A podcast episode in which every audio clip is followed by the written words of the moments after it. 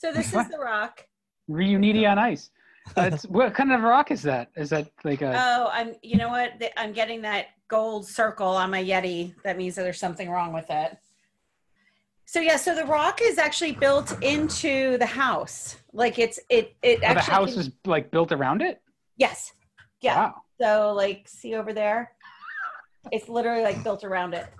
Yeah, it's kind of crazy. So, And Right. I know. We have a guest. we have we have our first guest. we have two. Oh, we we have multiple. I like how the curtains are making my hand key out. That's fun with alpha channels.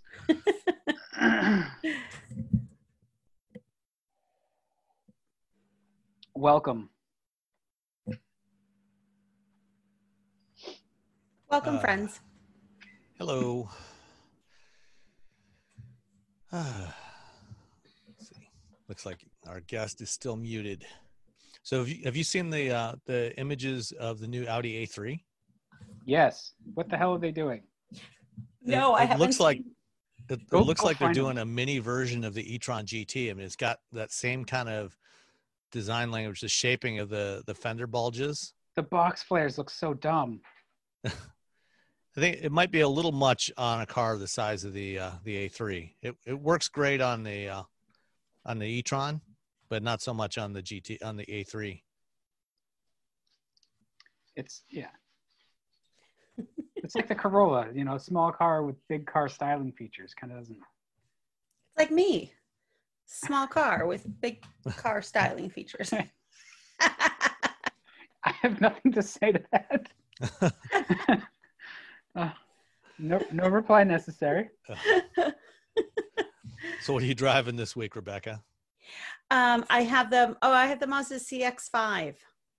Oh, But okay. I, yeah, um, but I actually last week I had the Lexus.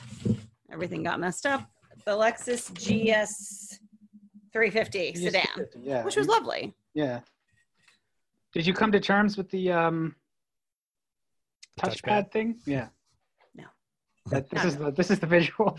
No, that didn't happen. Uh, I have No. the uh, I have the new Sonata right now, and I'm getting the CX30 tomorrow. Oh, fun. So you know, I've I've asked actually if I can have this Sonata again, and I know that's very obnoxious, but um, because I had it way back in January, but that's the car I had when Linus died, and I just told Oh. him I was like, I said I have no idea what that car was like. you know, I mean, it was. I remember the best thing was that the infotainment system actually worked really well, so I mm-hmm. could call the vet. You know, I could you know, I, I got the text message came through saying he was sick. I called the vet. I mean, there was like, it was it was great from that standpoint, but the rest of the week was such a fog that I, you know, I don't really remember it if it's the same one, you can look under the seats and see if you like dropped a couple Xanax or anything. Yeah. you know? exactly. Oh my gosh! And then That's when I saw traumatic like well when i saw like the self parking you know how we were talking earlier about um about the difference between uh just getting the vehicle and going on the ride and drive so i couldn't go on the launch so i didn't even and this is embarrassing i didn't even know about like the self parking feature you know Because like i mean I, I picked up the car at jfk i drove home and my whole world fell apart and i never even like i just i you know i drove it I- bar- barely I, I shot some video with the the smart park the other day out in the driveway. I pulled the uh, pulled the Civic and um, this and uh, the Miata out, parked them nice and close. You know, just so there was just enough room for the Sonata, yeah and then backed it in and back pulled it back out again. nice Worked great. cool that's awesome It's it's Yeah. really easy to use. You just on the um, on the fob, you press the button. You know, you can press the button to remote start it. So it's got to be running. So you start it. Then there's one button to go forward, the other button to go back, and it, as long as you're holding the button, it moves. As soon as you release the button, it stops. that's It awesome It's it's pretty slow, but you know, it, it'd be nice. You know, it's nice for those times when you park somewhere and some jerk pulls in beside you and leaves you about three inches Yeah. inside the car, and so Yeah. you know there's no way you're getting that door open. Yep, And No problem. Just start it up and pull it right out. that's awesome. Hey, so we had somebody, but we lost. We have one person. We lost the Yeah. other person. looks looks like that person is still muted and camera off. So I don't know if they can hear us. just- Um, Voyeurism is okay. That's Yeah. fine. oh, there's Watch another one. everything. Um, the problem I had with the uh, the Sonata, well, it's not really the problem with the Sonata. It's the the the Smart Park ad. Uh, Hi there. Hey there. Um, Robbie, how are Hello. you? Hey, how are you guys doing? Sorry. oh, look at that! We got friends showing up. Yeah, this is my friend Robbie. well, didn't Robbie actually interrupt. used to work at didn't- Hyundai. sorry, That's where I'm we met. late. I didn't mean to interrupt. Sorry. No, no, I was just I was just saying that that Smart Park ad with the the Boston accents and stuff. Like, there's no place around Boston that you can pull in like that. Like, That's true. you know, you you, you got to be in like Needham or like Wellesley before you They can should park have like shown that. if it parallel parks. That would have been better. Yeah, well, it does too, doesn't it? Doesn't don't they have like? There's a lot of cars that have the parallel park. Uh, Oh yeah, and actually the the thing is, this one doesn't actually do that. It does. It doesn't have. Oh, you know, that's the really active. funny. It doesn't have the parallel parking or perpendicular parking. It only has the the pull in, pull out from a parking space. Oh, That's- that's really funny. that kind of Yeah. sucks, actually. Yeah. You're talking about Sonata? Yes. Yeah, yeah. The new Yes, Sonata. I've Sonata, got one right there's- now. The the parking feature with the wrong spelling. Yeah, Yeah. that is the that's the proper spelling. and apparently they're having some problems with it. Apparently there's some recall or something. I it. saw Yeah, that there's for a some- some software update software issue, yeah. Yeah. Yeah, yeah, yeah. They just rushed it out too fast. But hey, I think I'm told it's the most popular feature on JD Power's new appeal uh, data. Uh, this thing, Wow. so it has been one of the most spoken about features in the four months it's been on the market. So Wow. Well, that Yeah, well, I- commercial was I was- brilliant. Just before was. you joined, I was saying, you know, I, I was filming some video with it the other day and uh, tested it out in my driveway. You know, put our two cars out on either side of it and trying it out. It worked great. You know, so I mean, the, the system works, and I've seen it. I've seen it work before on the um, the Nexo when I went on the Nexo drive Yeah. uh, about a year and a Mhm. half ago, Yeah. and it worked great there as well. So Yeah, it's proximity sensor without a driver in it, right? So it's a pretty, it's a pretty cool feature. I'm glad they out. I think they're the only guys who have it, by the way.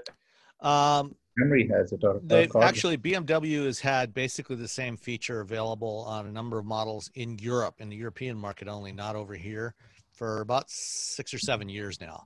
Yeah, Um, yeah. they they are just now starting to launch it in North America. They've never offered it here before. Who's the Um, supplier for that? So that's something that they're they're buying, right? It's not like something they develop in house. Um, no, I think I'm I'm not sure. Uh, I'm not sure if they do it in house or not. I mean, you know, it's it's pretty easy uh, if you have an electronic shift. Um, you know, basically the car because the car doesn't turn at all. It just goes straight in and out. um, you know, which, which is fine. You know, I mean, if- you're if you're in if you're stuck in a narrow parking space and you can't get the, get in and get the doors open, you know, to pull it out of that parking space, it's great for that. Um, and Tesla has had it for a while. It's the the original version of their summon feature, you know, to Mhm. pull it out of a narrow garage. Uh, so it, you know, it's it works fine. You know, it's not it's not that hard to do. Listen, summon you can you can summon your car from across the country is what you're supposed Well, to no, be that's that's smart summon, which is actually dumb summon. Anyway, hey, uh, nice. So uh, good to see you, Rebecca. Good to see you guys. Congratulations on this nice, uh, show, nice show. I love this. It's really cool. Hopefully, you guys are all staying safe. I'm calling you from sunny Southern California. Ugh, Robbie, you're killing Yeah, me. well, it it was actually snowing here again this afternoon. Did it really? It was it was 34 degrees this morning when I woke up. 34. Yeah. That's not right. It's So you're in Boston. Sam is in Michigan. Yeah, I'm I'm in, I'm just outside of Ann Arbor. I'm I'm about uh, about three three four miles from Hatchie. Hey, oh, nice. I, Michigan is my my favorite hometown. I'm telling you, I used to live in Michigan, Ann Arbor, for 15 years, and Oh, yeah? that's why I came here. So I have a lot of good friends and have very very fond memories of Michigan. So, um, Well, I, I was telling I was telling Dan earlier You get a today. I think that. I think that we've actually gone. I think, or I think it was maybe it was you, Dan. I think we actually just skipped straight from um, from March to November because you know, it, it feels like November. It feels like Yeah. this April has been Elections still there. colder than than March and February were. It's been, yeah, like well, and working from home, you get very intimately familiar with all the drafts in your house. so, Are luckily, you also from Are you also from Michigan, Dan? no, I'm outside of Boston. Uh, Oh no. so uh, we're we're a very East Coast heavy podcast, apparently. I know. So just me and, and Rebecca um, out here in New England. So I love your guys' backgrounds. That's fantastic. uh, it's Felix Wankel. Oh, nice. Yeah, I know. That was cool. Yeah, So mine's actually real. So mine's actually the rock that's in my house. You live with the Rock? Yeah, see, so it's part it's part of the house. He towers over her. No yeah, just. but when he It's- makes dinner, though, you can. It's built into the because I was on a I was on a call um last week and people thought it was a backdrop. I'm like, no, Yeah. it's like it's the house. like you can touch it. Uh, Yeah. No? Mine, mine is mine is there. semi-real. That's actually that's an actual photograph of the wall of my office upstairs, but it's on a green screen behind me because I have my my camera and my lights and everything set up. Sam definitely basement. has the fanciest setup of all of us. Pretty cool. Hi, Joseph. I Joseph. like that rock though. I like that rock. It's incredible. Isn't it cool? It is. Yeah, it really is. And it's it's so my office is at the entrance of my house. So you walk in and then there's a little entryway and then you mm-hmm. come into the office and then you go upstairs for the main living space, which is such a great and unique design in a house from 1957. But I tell people I'm like if you know, so I show them the office first. If they don't understand the rock, they're not allowed to come upstairs. Like you don't you don't understand the house. you can just leave. Just turn around and leave. You have to really do. It's just You need a jeep on top of it. Right. You, I- need well, a you know, on every plumber and electrician wants to light it up or make water come from it. I'm like, let's just let it let it sit there for a bit. It's been good for 60 years. So uh, we we have a couple more people who joined. What's up, fellas? I Uh, think uh, So not much. Uh, I really I thought this was going to be uh, we were gonna, just going to watch you guys do Oh. your podcast. I Oh, didn't understand it was going to be so participatory. It doesn't have Um, to be. We have some topics we can talk about. Um, if if we wanted to do that, and if you guys want But to. can I just uh, shout out to Mr. Wankel out there? I have a Mazda RX-8. Yeah, Excellent. RX-8. Sorry, ninety-five thousand miles, uh, almost ten years. So It's nice. been a great car. They're fun. Yeah, that was one of my favorite press cars. I had the, the RX-8 R3 uh, a couple of times, which was a good time. Yeah, I had one of those once as well. Um, speaking of, I've, I've always been a fan of rotaries. I, I always loved the concept of it. You know, having this tiny little engine that makes so much power. Back when I was in college, I, I went to what was then GMI. It's now known as Kettering University, and in the uh, the engine design lab, uh, there was a storage room in the back. You had a bunch of stuff, you know, sitting on racks there, and uh, one of the uh, one of the uh, engines that was sitting on a rack back there was an old GM um, prototype Wankel, uh, one of the ones that they were developing from the early The- 1970s. a The mythical Wankel. like four rotor two or, or you said two rotor. This this was a two rotor, but yeah, they were developing a four rotor as well. That was uh, like the, the right. It was gonna be the Corvette engine, like the XP Yeah. 887 or whatever. Yep. And this this this was a two rotor but and we me and a couple other guys dabbled with the idea of doing an independent study one term and actually trying to get it get it on a dyno and see if we could get the thing running again but we could never get our act together to actually do it Neither could GM, so that's fine. yeah Uh, Hi, Kristen. I have Hey, more guys. friends joining. Well, I guess Sam's friends with her too, but she's my friend most. I couldn't wait to hear you. How are you? Good. I'm excited to hear what you guys say. You're some of the smartest people I know in the industry. listen, You that's need to not expand your horizons. flattery will get you nowhere. you need to look you need to meet more people kristen exactly. Um, well, hey, you know, this uh it, it seems like we should probably just hit the hit the topics we are talking about we are talking about some of the cars sam you, had, you said you had the um the sonata i still have the venue i put more miles on it but um yeah still I uh love that thing. I love that venue. you know the interior is a little crappy You know what? It's interesting because and but you think- still owe me that video, Dan. So I talked to Jake, my nephew Jake, who's 25, who lives with me, and he absolutely loves it. I mean, he he is you know, he's one of those like one of his first cars was a BMW, and he's used to having some luxury and the whole thing. But he said Fairfield or, ordinarily he would absolutely demand to have leather, but he thought that denim interior was really cool, and he is the target market for it. Oh, see, I didn't have a den. I don't have the denim interior. It's Oh, what do you a- have? Uh, it's just you know regular Hyundai upholstery. oh. Well, it's it's the denim. It's called the denim trim. It's not. Yeah, and it has that. It comes in that blue color too, right? So, Yes, yeah. exactly. So this one is uh red. So I forget what trim level it is. Oh, okay. But does it have a sunroof? It does, I think. Okay, because the the denim does not have a sunroof, and Right, you we can't get that, it with Right. a de- with a sunroof. Um, the rest of it, it, it, like it's it's a good car. It's just uh, when you start to look at materials and, and stuff, it's a little hard plastics here and there, and stuff. Yeah, It's but you got to think of it in, in context of the price point, though. Exactly. I mean, com- compare it to the Nissan Kicks. You know, it's Yeah, it's at least as good as the Kicks. Okay. And It's it's, not bad. better. Don't get me wrong. It's it's it's like it's fine to drive. It's a little underpowered. We talked about that last week. Um, Yeah.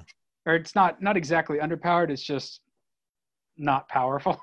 it's fine for what it is. Sometimes you have to plan. But the coming out of the um, the Yaris, I keep wanting to say Mazda too, but coming out of the Yaris, it, it felt more powerful than that. So um, it's it's okay. And since we're not doing much highway lately, uh, or the highways aren't all that crowded, it's it's fine. But um, it, it the transmission still does weird stuff too. Like even without a headwind, uh, when I was driving it the other day, I noticed like, all of a sudden it'll just rev up to like 3,500, no real reason, just I I don't know. which vehicle did I have that when I put it on the on cruise, it did that? It might have been the. I remember you talking about something that did that. I thought it was the venue.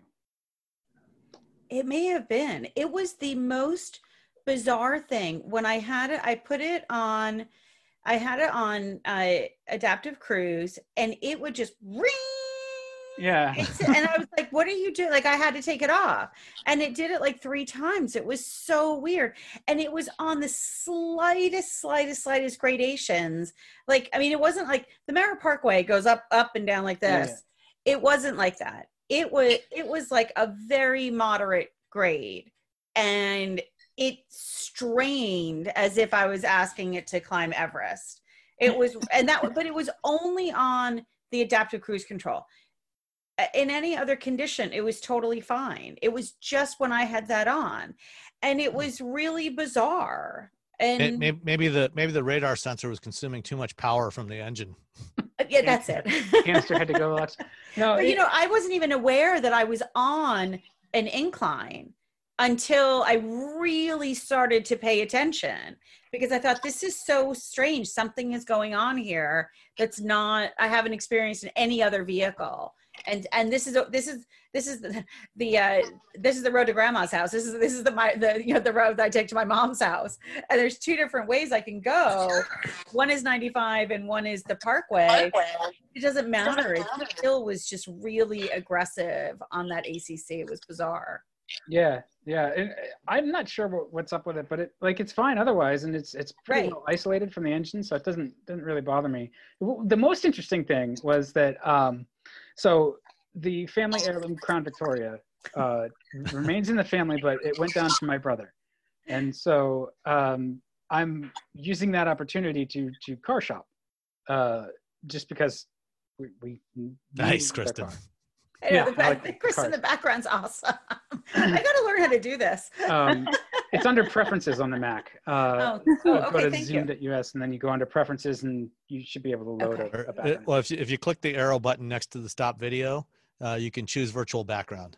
oh neat The rock, but the rock still is awesome. i know right Yeah, I know, I like the rock. Send you a picture of the No, no, uh, you know, yeah. I, Um, yeah.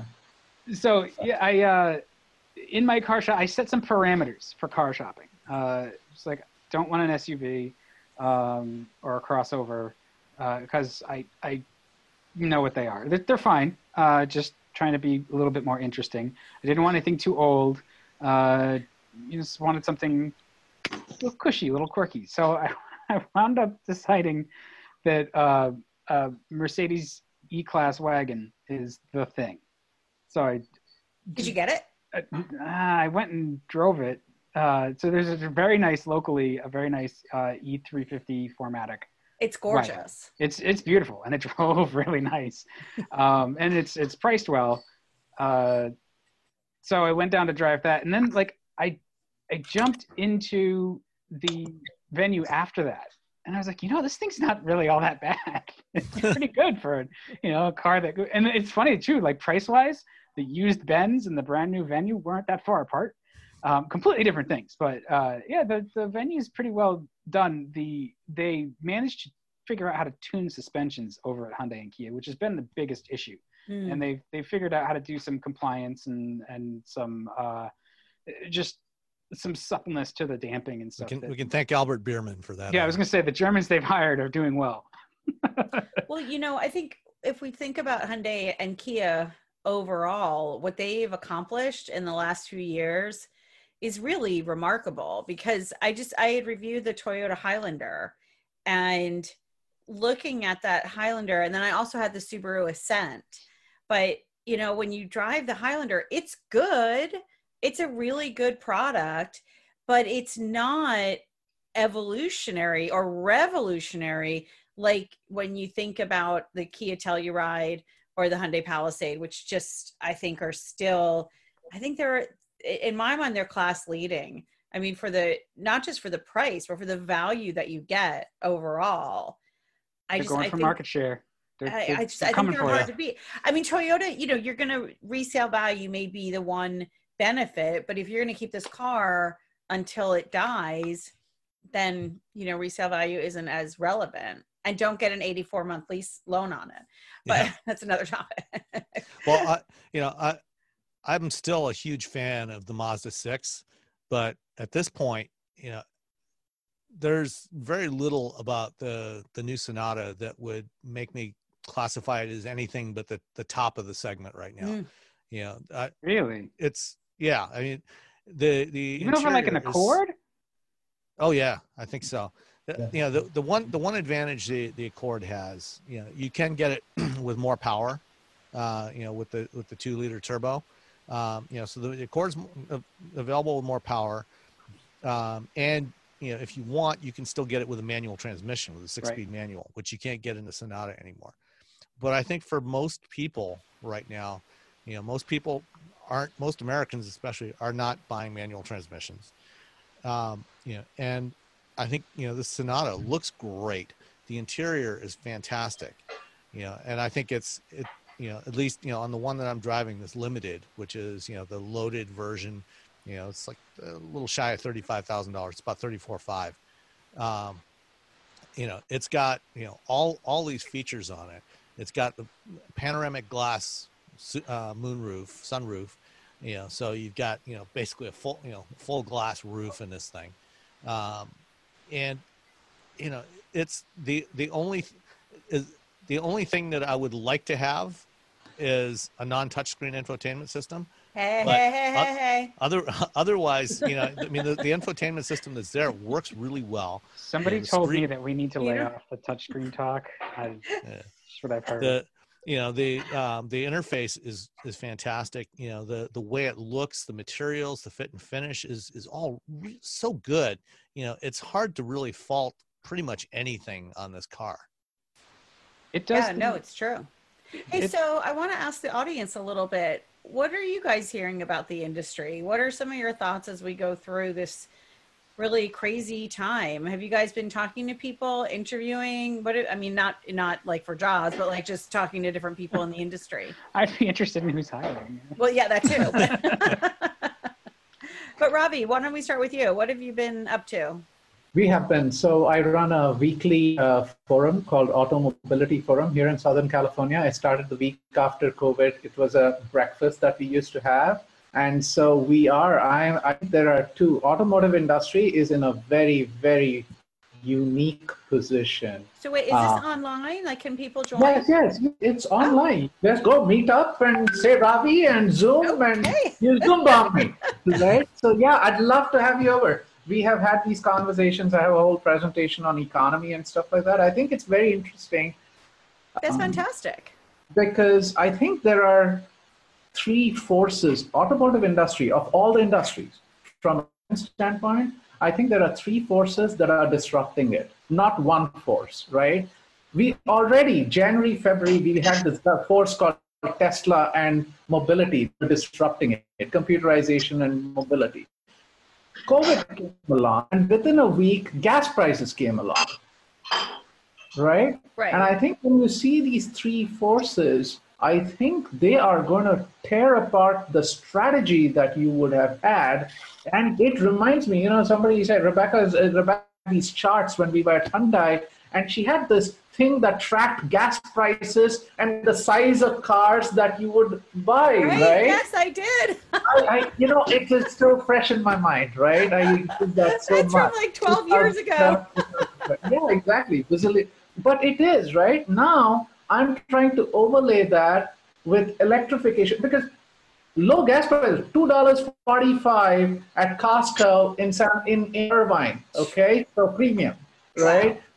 Right, and you would say build big, build a body on frame, truck a hunk of junk, right? But everybody is into CUV. So I think now you're looking at this product mix, which is going to be very different, and add on those three forces. of mobility.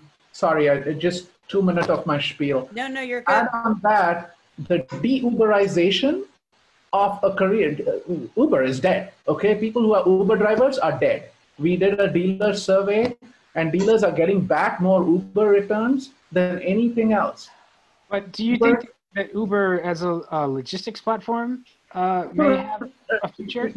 So, so the dealer, so the, uh, logistic. Yeah, I'm just going. I'm talking about Uber drivers, right? Right, right. Drivers. And what we have called about 20, we have been calling 20 dealers on a regular basis. They are getting back over the first few weeks more Uber release returns or car buy returns than anything else, right? So everybody looking for a pickup or a box that they can do logistics with, right? They're going away from car ride hailing to logistics. So four forces that are going to tear apart this industry. And uh, that's what I'm monitoring, and that's what forms megatrends, and that's what you know. So so that's what I'm advising on, and that's what Well, you know, what's interesting that you mentioned that, you know, because just yesterday GM announced that they're shutting down Maven, yeah. uh, Yeah. Mm-hmm. including the Maven Gig program. They're, you know, so um, they're, you know, they already scaled back a bunch of the stuff last year, and now they're shutting the whole thing down completely. I had a nasty note on Twitter on that. I, I on LinkedIn, somebody said, "Oh, you know, I was praising it," and I said, "What a bunch of dummies at GM!" Right? Sorry, no GM guys here. You know, I'm going to unedit myself. I think it's the most stupid decision, right? Because I think they could have spun it out and done something good with it instead of shrinking and shutting stuff down. Well, you know, I think, you know, Maven Maven was an interesting experiment for GM. You know, uh, it was a you know kind of a business incubator for trying out different models. You know, like the traditional car sharing. You know, return to return to base car share. You know, round trip car sharing, peer to peer stuff, the short term rentals with Maven Gig. Um, and you know, I think that they were they were trying to find a, an operational model that could actually work. And I think what they learned over the last several years is the same thing that doesn't work. Zipcar and Car2Go and ReachNow and everybody else has learned is that there's there's no business here. No, nobody's making money at this stuff.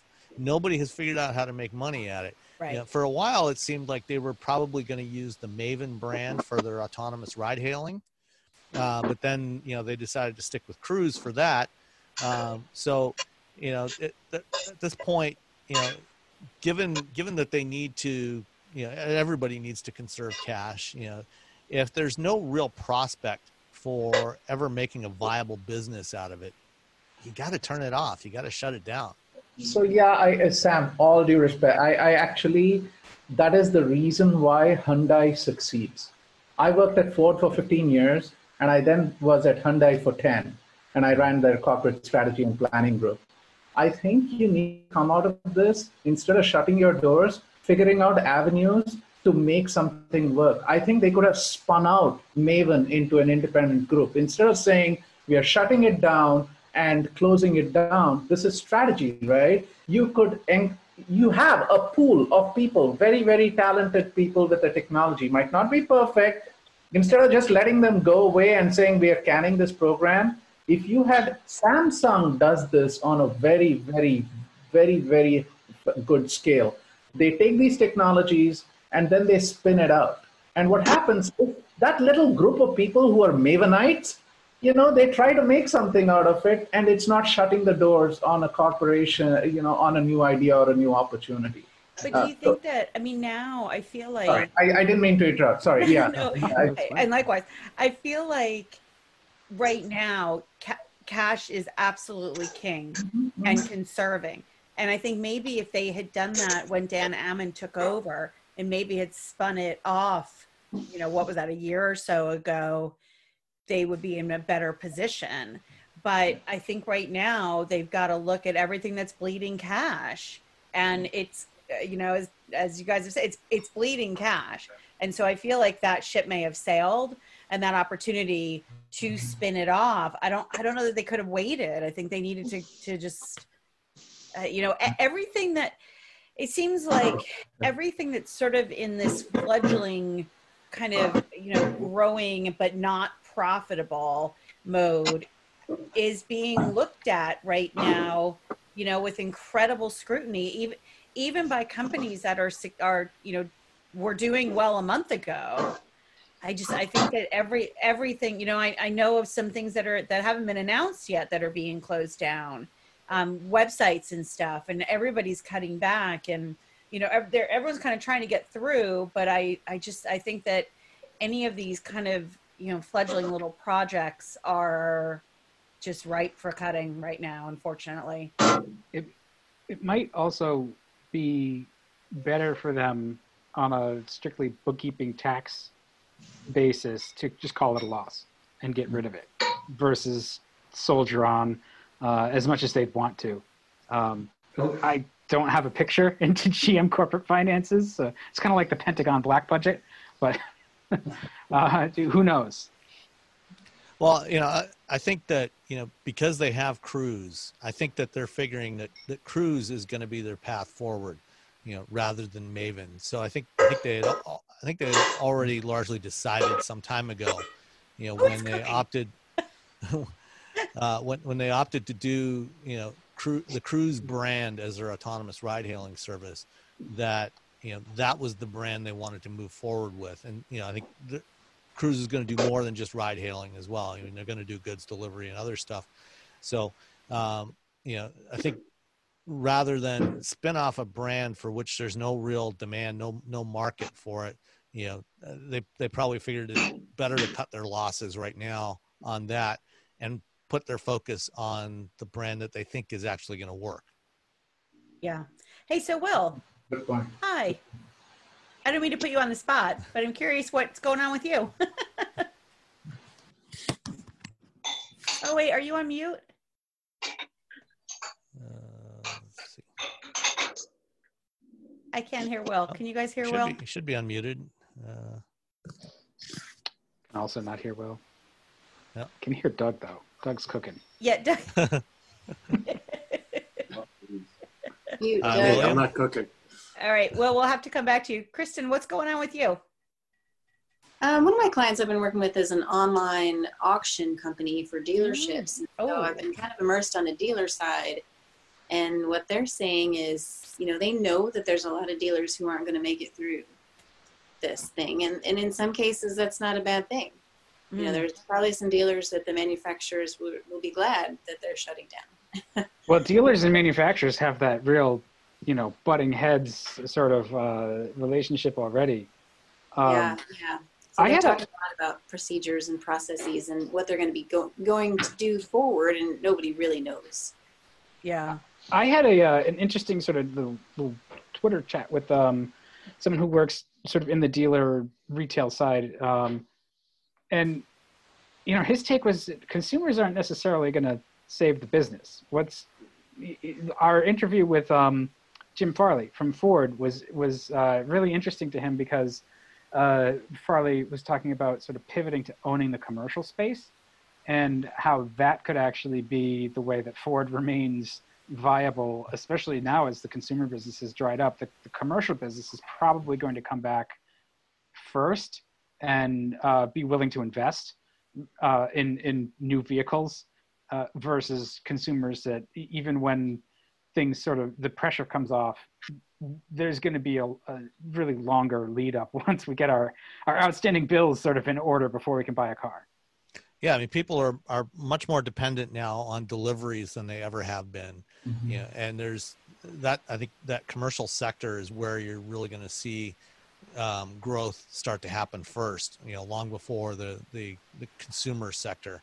And you know, I, I think that you know Ford, for for you know, probably inadvertently, you know, kind of stumbled into being in the right position you know when they culled most of their car programs over the last couple of years and really focused more on the the utility and truck sector and especially the commercial sector It was all the plan. They, they, they knew all this was going on. along. exactly. No, but the auction houses are really interesting. That came up in a um, an interview I did yesterday for a newspaper online site, uh, and it's it's a part that honestly I hadn't really thought about very much. But we were talking about is this is it a good time to buy a car now or in a couple of Yes. months? But I think it's. I mean, my advice was now because inventory you know just we're not going to be getting dealers are not going to be getting inventory from anywhere for a couple of months i mean they what they have on the lot is what they have on the lot you know obviously they can still trade and stuff but i don't know i i i would like your thoughts on you know the collective hive of do you think now is a good time to buy a car for people or do you think it'll be in a few months I think it's a good somewhere, time. Didn't I hear somewhere that Hyundai's like their port is now full? They just filled up their port full of cars, and you know, so now they're all sitting in the port waiting to be sent out Yeah, to yeah. retail. yeah And they are need, they they need to shipping transport cars? them now are they are they are, i mean by shipping i mean taking them off the boat and able to put them on car carriers They're, They're yeah, taking them off the at boat. port. Yeah. they're not putting them on carriers yet they're not putting them on carriers no okay. they're backed up they're backed up at the port Well, that's not necessarily a bad thing though, because at least there's inventory on on the shores, and then and I'm sure they know what's there, and so you can maybe be able to disperse that faster than you know in, than waiting for the plants to start running again. But again, that's going to be limit a, a limited number of vehicles. And a, a, a limited type of vehicles too. They produce some of the most popular ones here, so that's another challenge then. Do they do they produce their SUVs here? Okay. the the hyundai the um uh Yeah, the Santa palisade and the uh um telluride are produced in korea they're not produced Oh, here. Oh, the rest okay. of them are produced here, but the Santa Fe is produced definitely produced the, Sa- here. the Santa Fe and the Sorento are produced uh, in the U.S. I thought that Telluride and uh, the Palisades are done in Georgia. No, Telluride's in Georgia, isn't it? The West I Point. know, I thought um, so yeah, I I've been to that plant. they're all built in Georgia. The, the Palisade's definitely built in Korea. It's built in Ulsan. I, I wasn't I wasn't sure about the uh, the Telluride. I thought it was also coming from Ulsan. I don't We'll know, have to check it out. but, We'll yeah. confirm. To the Googles. Will, are you It's at there West? Point. Yeah, I'm here now. Can you hear me? Oh, Oh, we can hear you. yeah, how are apparently, I'm I'm fine. Apparently, that uh, all the things I did to my computer last weekend has been bringing up more problems than I thought. Um, so, Well, you're yeah. making me look good because that's usually my issue. So thank you. You- you're welcome. so what's going on in your world? Uh, I mean, I could speak to this from like two different perspectives. Like for my day job, where I work as a, a specs researcher, I mean, we're still getting in like a lot of like you know various documentation from like various automakers and stuff. But it's like we're also kind of starting to see like a, a little bit of a slowdown and stuff. Like we recently just got stuff in for like the new uh, GM full size SUVs and stuff, and it's like the way like for example like gm does it we only get like certain bits of information one month and then we'll get the next batch another month. And well with covid-19 going around it's like well it's gonna be a while before we get everything. Hmm. um and you're kind of you're kind of also seeing like a slowdown of stuff as well because it's like we have a lot of clients from like both oems and also dealers you know that are like, hey, do you happen to have information on this model or that model? And it's like, um, can we get back to you on that? um, because we don't know what, what's going on either. Um, so it's it's just really interesting to see like how much of effect this having. Like I think Sam, you talked about this last week. You know, when you answered my question, which I was really surprised by.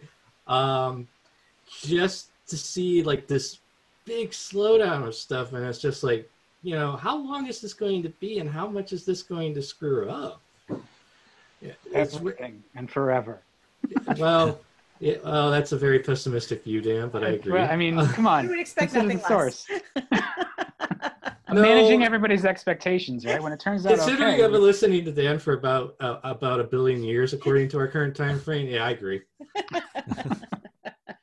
it's going be Uh, a big change. Well, if it if it makes you feel any better, back in my previous life when I spent time working in uh, in PR um, at uh, at Ford and putting together press kits, um, it was just as hard to get specs when you were on the inside as it is when you're on the outside. It, no, I, I would believe that because we'll reach out to some of our contacts and be like, "Hey, do you happen to have this or that?" It's like, um, no. do you know when? No. Uh, Eventually, eventually.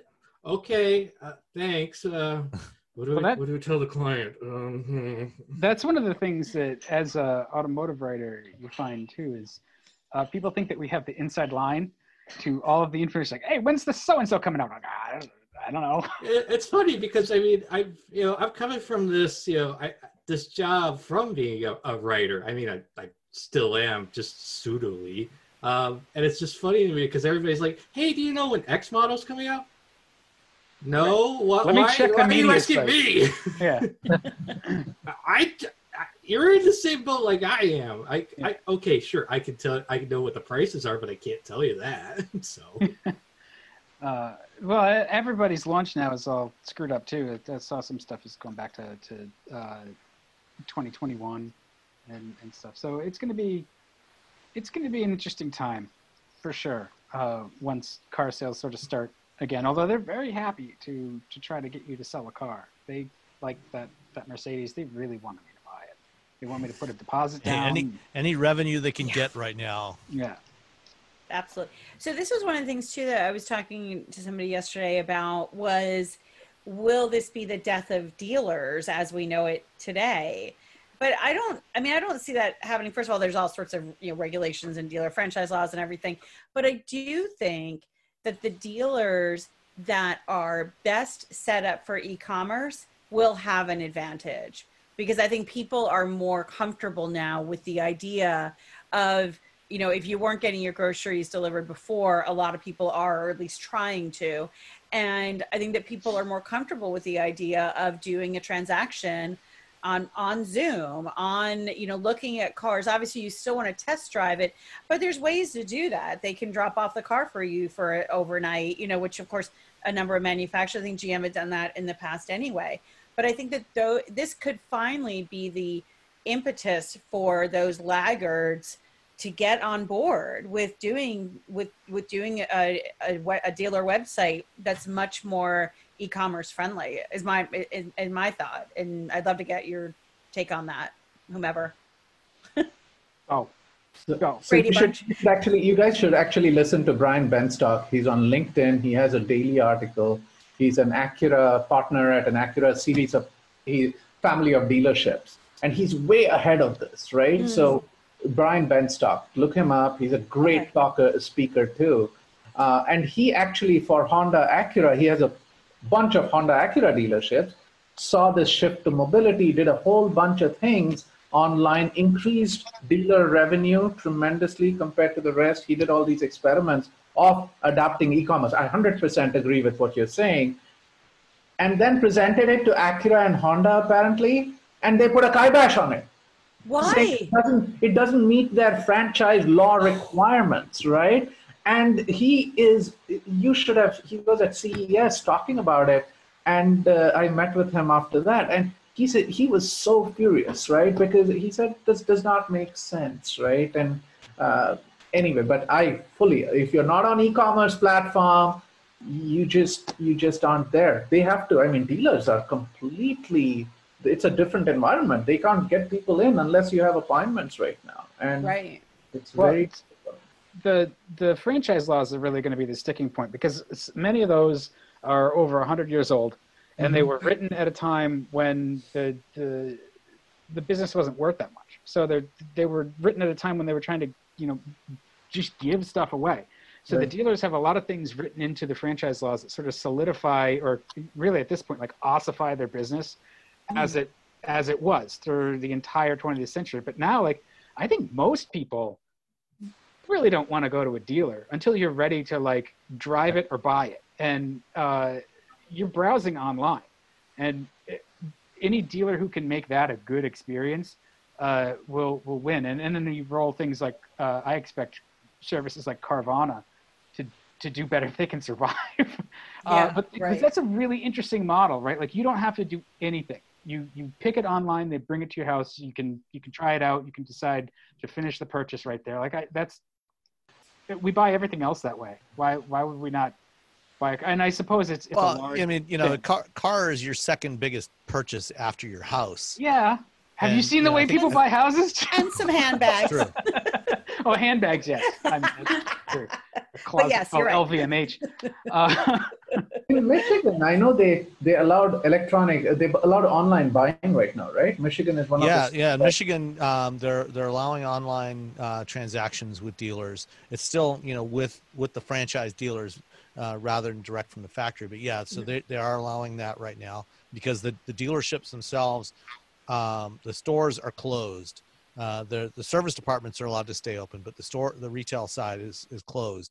But they're doing these online transactions, and you know I- don't I don't think there's been a whole lot of traffic so far, mainly because I think right now, um, you know, most people just you know with all the uncertainty, people just aren't willing to you know commit to something if they don't absolutely need a vehicle right now. Well, that's that's what's holding me back is just you know like I, it's even with a used car, right? It's like well we, we need a car and we it's not actually that expensive. It's it's under twenty grand, but it's just like I don't need to spend that right now. I'm not going anywhere. Mhm. I'll So just here, here's on. another scenario that I ran into. Yesterday was a very busy day. So one really. of my girlfriends, You haven't even told us what you're driving. What That's the that's the fun part, Dan. Uh, I mean, what what what are you driving, Rebecca? Uh, Tell tell us your story. But what are you driving to? Oh well, I had last week I had the Lexus GS 350, and this week I have the Mazda CX5. Okay, CX5's all right. Yes, Nice. it's it's fine. But so let me just tell you the story real Sorry. quickly because I I would appreciate feedback too because we don't normally get feedback. We talk into a wall. So so my friend's lease on her Audi Q7 is up to, uh, was that actually up in March, and the car that she specially ordered is at the dealership. It's waiting there for her, but they are not sure about her husband's job. So should they do the six month extension that Audi is offering, or do they swap the car now?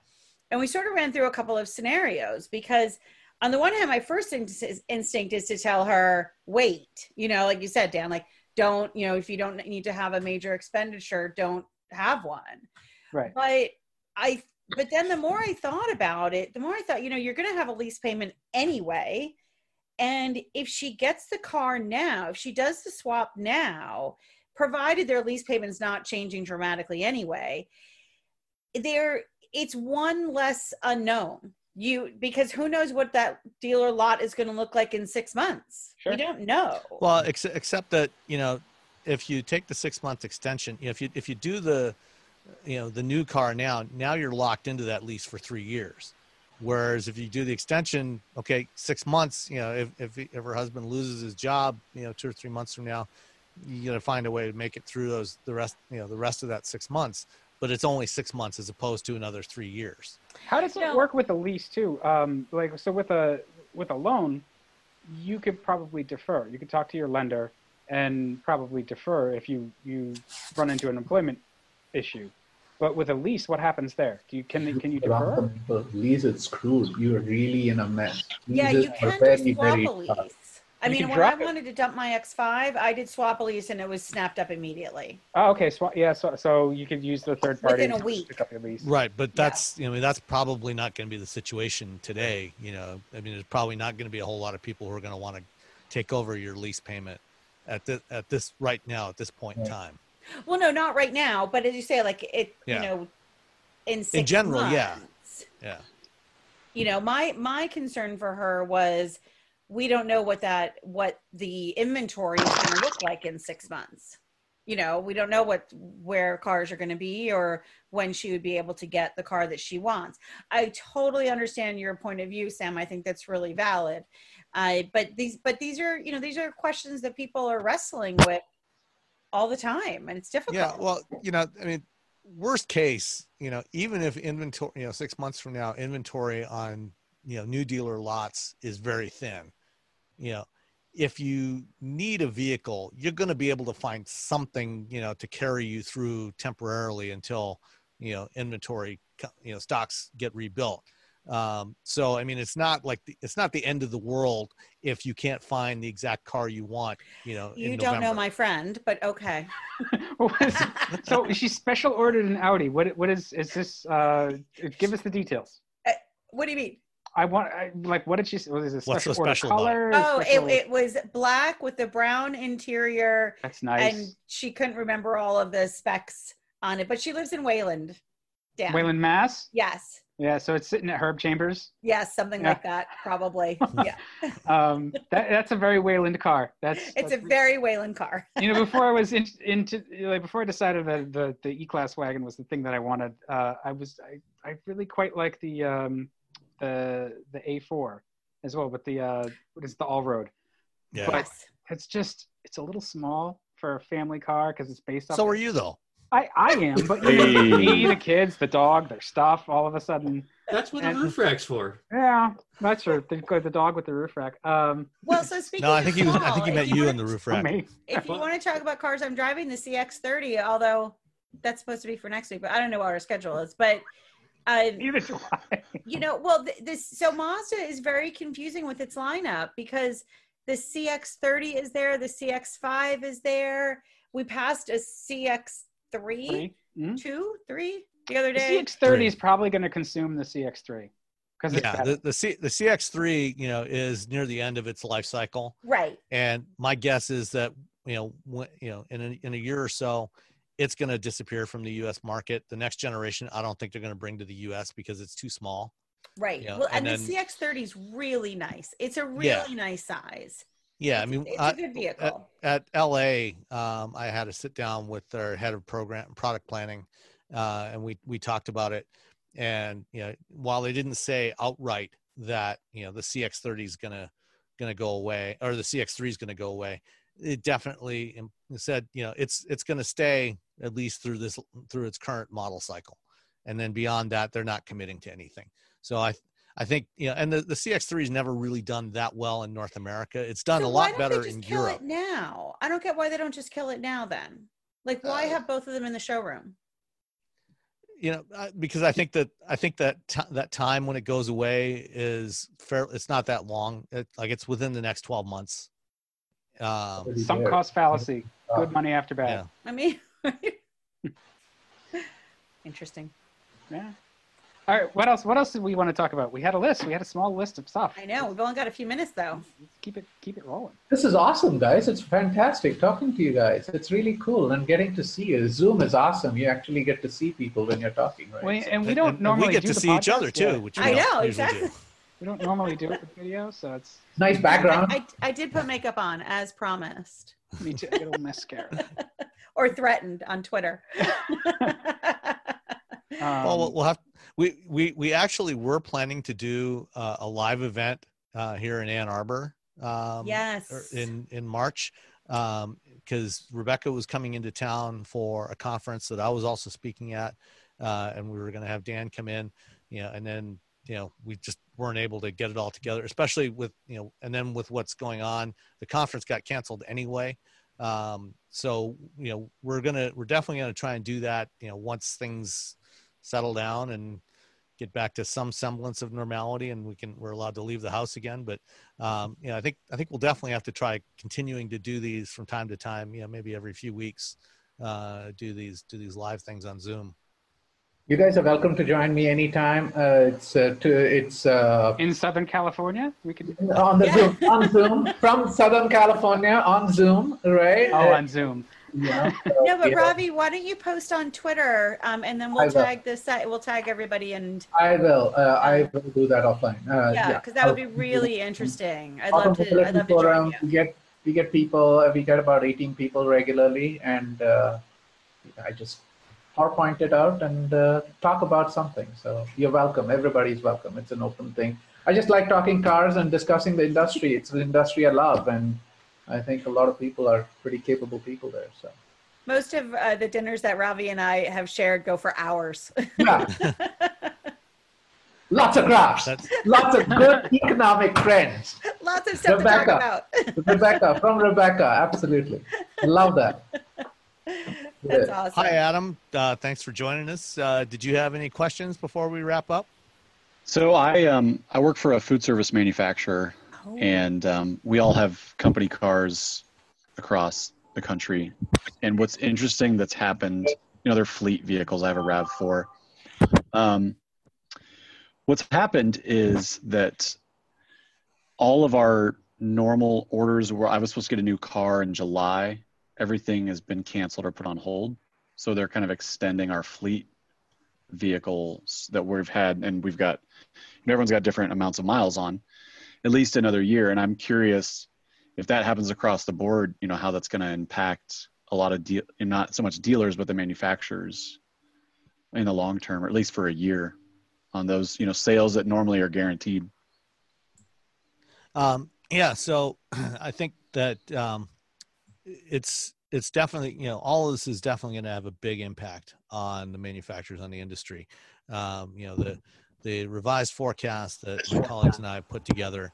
You know we don't see a full recovery back to you know where the trend line that we were on until about 2023 or 2024. You know this is going to be like a three or four year recovery period to get back to where we were. Um, and you know issues like you know what you're experiencing um, you know are part of that you know and there, there's a lot of factors that are playing into this you know. I think you know obviously the overall economic conditions you know a lot of unemployment is going to be a big factor that uh, keeps people from buying cars but also um, you know things like you know if we have some non-negligible portion of the current workforce that's working from home transitioning to working from home permanently um, you know if you know if 10 15 20% of the people who are working remotely today if if it if they end up doing that on a permanent basis then that's going to have a, an impact on their need to buy new vehicles. You know their vehicles aren't going to wear out as fast. You know if they're not commuting um, you know or commuting less if maybe they're working from home two or three day, two or three days a week um, you know then there won't be as much need to buy new cars and all, all kinds of things are going to factor into why this is going to be a long slow recovery we're not it's not going to be a v-shaped recovery and we're not going to see it just snap back to where it was you know in september Did we? Won't there be some pent up demand? Uh, I mean, come, you know, with leases and I mean, I'm not saying that's going to draw the industry on for the next two years, but come September, or October or something, we have the pent yeah but if but if we have 20% you know, unemployment leases and stuff like that and sitting, you know, people waiting to turn in leases to roll those over. And, and without manufacturing being done right now, I mean, obviously there's no, there's nothing in the, in the stream coming in. But if we have 20% unemployment in Oh september yeah, no, uh, then Trust me, There I'm not isn't gonna be any pent-up bounce right demand. back and be wonderful. I'm just saying there's going to be there's going to be a little you know a, a snap you know a whip shot you know from you know for three four months of no purchasing being done and, and leases sitting around you know expiring where they have no way to turn in your lease and roll it over into something new. You know, it's going to be a, a whipsaw, a bandsaw, whatever they call it, reaction. Yeah, at least I- I- initially for a month or two. I think you're going to see a little bit of uh, a little bit of every outcome, every possible Yeah. outcome. I think there's there is going to be some demand. Um, it's probably not going to be uh, really v- a very strong market, like Sam says, for for a few years. Sure. Um, do we want it to come back to that many cars, that many millions of cars per year? I think uh, automakers at this point are, are looking at really downsizing their their five year plans to say this stuff has to work at much much smaller overall volume for us to survive. I would expect that we still may see some brand consolidation and some some companies just leave the U.S. market. Uh, you know, Suzuki did it a while ago where they just couldn't really make a go of it here. I I, I would be shocked if Mitsubishi is still here in a couple of years, even though they have you know they got they've got big parents. Months. I'm gonna go though for the cockroach of uh, Yeah. sit there and feed at the Come on, don't say that. I want Mitsubishi to stay around just for at least a couple more years. I I like their they're plucky. I like them, but I, and I love the people there, but I mean, it's brutal. it's It's gotta ju- be it's, it's just going to be really hard and and you know the used car market's going to be really interesting too especially if there's anything done like there's talk about right cash for clunkers right now which is a terrible idea yeah. um because that's that's where the sales are going to be is all those lease returns all the used cars. If people need a car they're going to trade their their current car which is 12 years old you know so it gets to be 15 they may trade it for something that's five. Uh, if you're crushing all the five year old cars you're going to really drive up the prices. Uh, anything um, that they do to sort of juice demand now is going to drive down price. Uh, it's just it's going to be a mess. But Well, even you know, that's the other thing. market- You, in the regular Used market, car- you got like two and a half percent interest. You know, it's Yeah. it's it's. I mean, what are they going to give a? And fuel is you know a dollar a gallon in some places. So for I now mean, what are you going to incentivize it with? and used car auction prices have been in the tank for the last several weeks. You know, so uh, well, I mean, part of that is because dealers don't want to take on any inventory that they can't sell anyway. You know, but you know, there's there's there's lots of used cars out there too.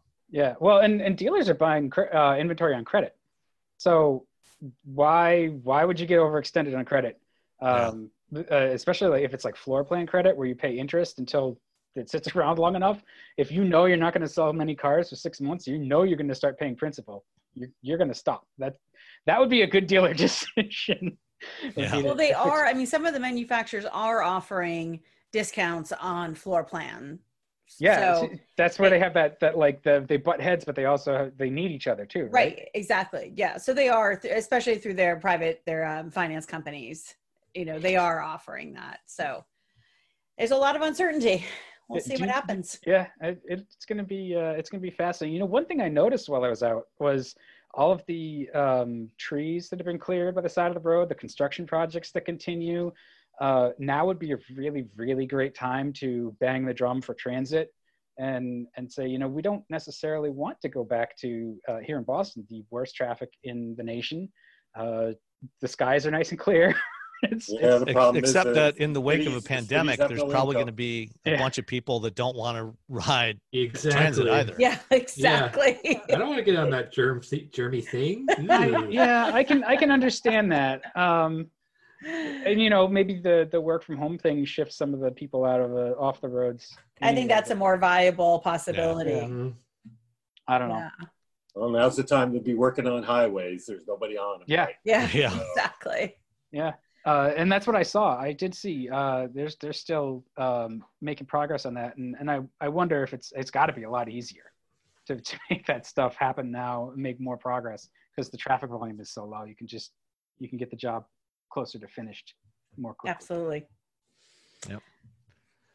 All All right. right. Well, thank you everybody for joining us for our first uh, Wheel Bearings Live. Yes. Uh, this has been fun, and we'll definitely do it again soon. We've Thank you for having us and thanks for the invite. Looking forward to staying in touch. yeah Thank you so much time. for joining us, everybody. Mhm. Stay Thanks, safe out there. Stay safe. Bye. Bye bye. Everybody in your crew identifies as either Big Mac Burger, McNuggets, or McCrispy Sandwich. But you're the filet fish Sandwich all day.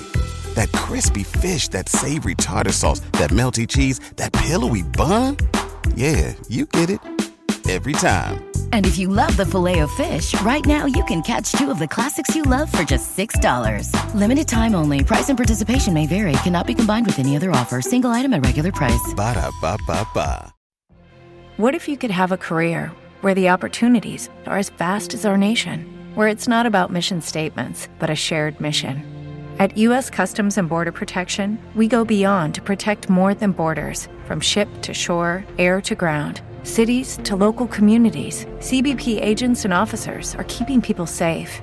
Join U.S. Customs and Border Protection and go beyond for something far greater than yourself. Learn more at cbp.gov/careers.